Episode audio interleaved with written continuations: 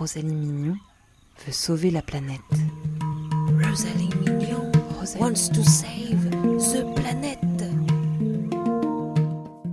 Mardi matin, j'ai pris mon premier café en terrasse depuis trois mois. Je retrouve ce plaisir de boire un café avec mon amie Constance. Quelle joie de goûter à nouveau au mauvais café Richard à 4 balles, avec son petit supplément à 1 euro pour de l'eau du robinet pleine de calcaire. Un café que je bois collé aux gens de la table d'à côté, au bord de la route, en respirant joyeusement les pots d'échappement des voitures qui passent. Ah, c'est cool. Non, je dis, c'est cool de pouvoir retrouver, de pouvoir retrouver les plaisirs de la vie d'avant. Et là, en même temps que je parle à Constance, je me dis que, je me dis que rien n'a changé. Je regarde autour de moi et tout est pareil qu'avant. Je me demande juste pourquoi le serveur a une serviette hygiénique sur le menton, mais à part ça, je me rends compte qu'on est revenu au monde d'avant. Ça y est, Constance, la vie d'avant devient la vie d'après. Bon, ça m'étonne pas trop, hein. j'avoue que le monde d'après, j'y ai pas vraiment cru. En fait, je vois pas en quoi cette crise sanitaire, ça pourrait vraiment améliorer les choses pour notre planète. Au contraire, hein, depuis le déconfinement, je suis sûre qu'au large d'Hawaï, sur le 7 continent de plastique, il y a déjà une excroissance de 20 tonnes de masques FFP1 usagés qui est en train de pousser. Et puis au quotidien, je vois bien des signes qu'il n'y a pas de changement structurel en vue. On revient tous à notre vie d'avant. Même moi, je me remets déjà à mettre des soutifs. On recommence presque à se faire la bise. Ah, cette putain de bise. Non mais ça, je le sens. hein. Dans une semaine, Bernard de la Conta, il se remet à me faire des bécos tous les matins. J'ai bien remarqué déjà tous les jours, il se rapproche un peu plus. Ah, bise, pas bise. Bernard, un mètre de distance, on a dit. En fait, on garde juste quelques bizarreries qui sont nées de toute cette période. Quand quelqu'un éternue, par exemple, on dit plus euh, à tes souhaits, mais euh, ah, dans le coude, c'est bien, c'est Covid, ça. Et puis maintenant, on est dans une époque où Roselyne Bachelot est devenue une visionnaire. Alors que certains savaient pas il y a encore quelques semaines que sa marionnette des guignols a été tirée d'un personnage réel. Après, bon, il y a quand même quelques personnes, dont Constance fait partie d'ailleurs, qui ont vraiment changé de point de vue sur l'écologie grâce au confinement.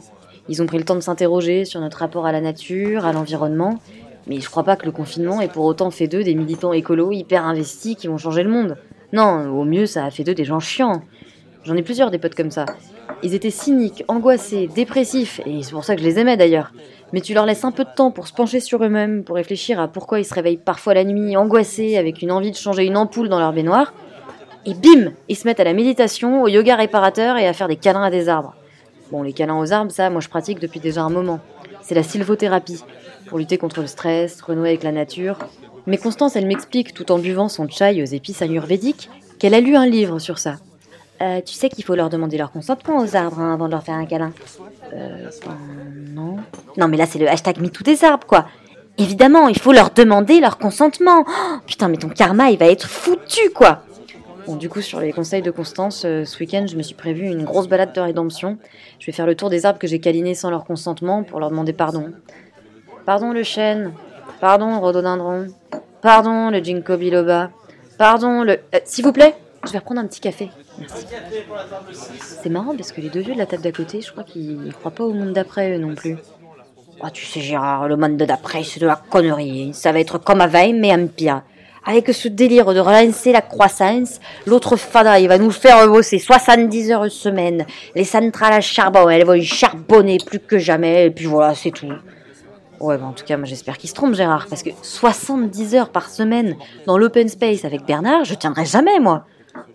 Attention, hein, je crois pas à un monde nouveau grâce au Covid, mais je reconnais que le confinement, ça nous a quand même prouvé des trucs positifs. Réduire le réchauffement climatique, c'est possible. Comme nous explique notre pote Sylvain au café, en France, les émissions de CO2 ont baissé de 30% pendant le confinement. Sur l'année, on table sur une baisse moyenne de 4 ou 7%. Tout ça, en fait, ça permet d'y voir plus clair sur les secteurs les plus polluants. En France, les transports de surface, c'est-à-dire les transports routiers, ferroviaires, maritimes, sont responsables de 29% des émissions de gaz à effet de serre. Et l'aviation, contrairement à ce qu'on croit, c'est seulement 3% des rejets de CO2. Alors, euh, Sylvain, la dernière fois que je l'ai vu, il était arraché, même pas capable de dicter son adresse au chauffeur Uber. 36 rue du Bagnolet. Et là, il a lu trois stats sur le climat pendant le confinement et c'est devenu un expert du GIEC, le mec. Mais du coup, euh, Sylvain, pourquoi Greta Thunberg, elle s'est fait chier à traverser l'Atlantique en voilier pour aller à l'ONU? Ça aurait été plus écolo qu'elle prenne l'avion, en fait. Hmm. Bien sûr que non. L'aviation, c'est pas juste un problème niveau CO2, traînée de condensation, oxyde d'azote, c'est un full package en fait. Et puis les 3% de rejet de CO2 de l'aviation, ils sont causés par l'élite des 10% des gens qui peuvent se permettre de prendre l'avion, et dont vous faites partie, mesdemoiselles. Alors je vous laisse imaginer si tout le monde le prenait. Bon, après, c'est cool tout ça, les chiffres de Sylvain, mais bon, c'est tous les ans qu'il faudrait des baisses comme ça, des émissions de CO2 pour que ça change vraiment quelque chose. En fait, il faudrait lancer un confinement par an. Ce serait tous les ans, les deux mois pour le climat.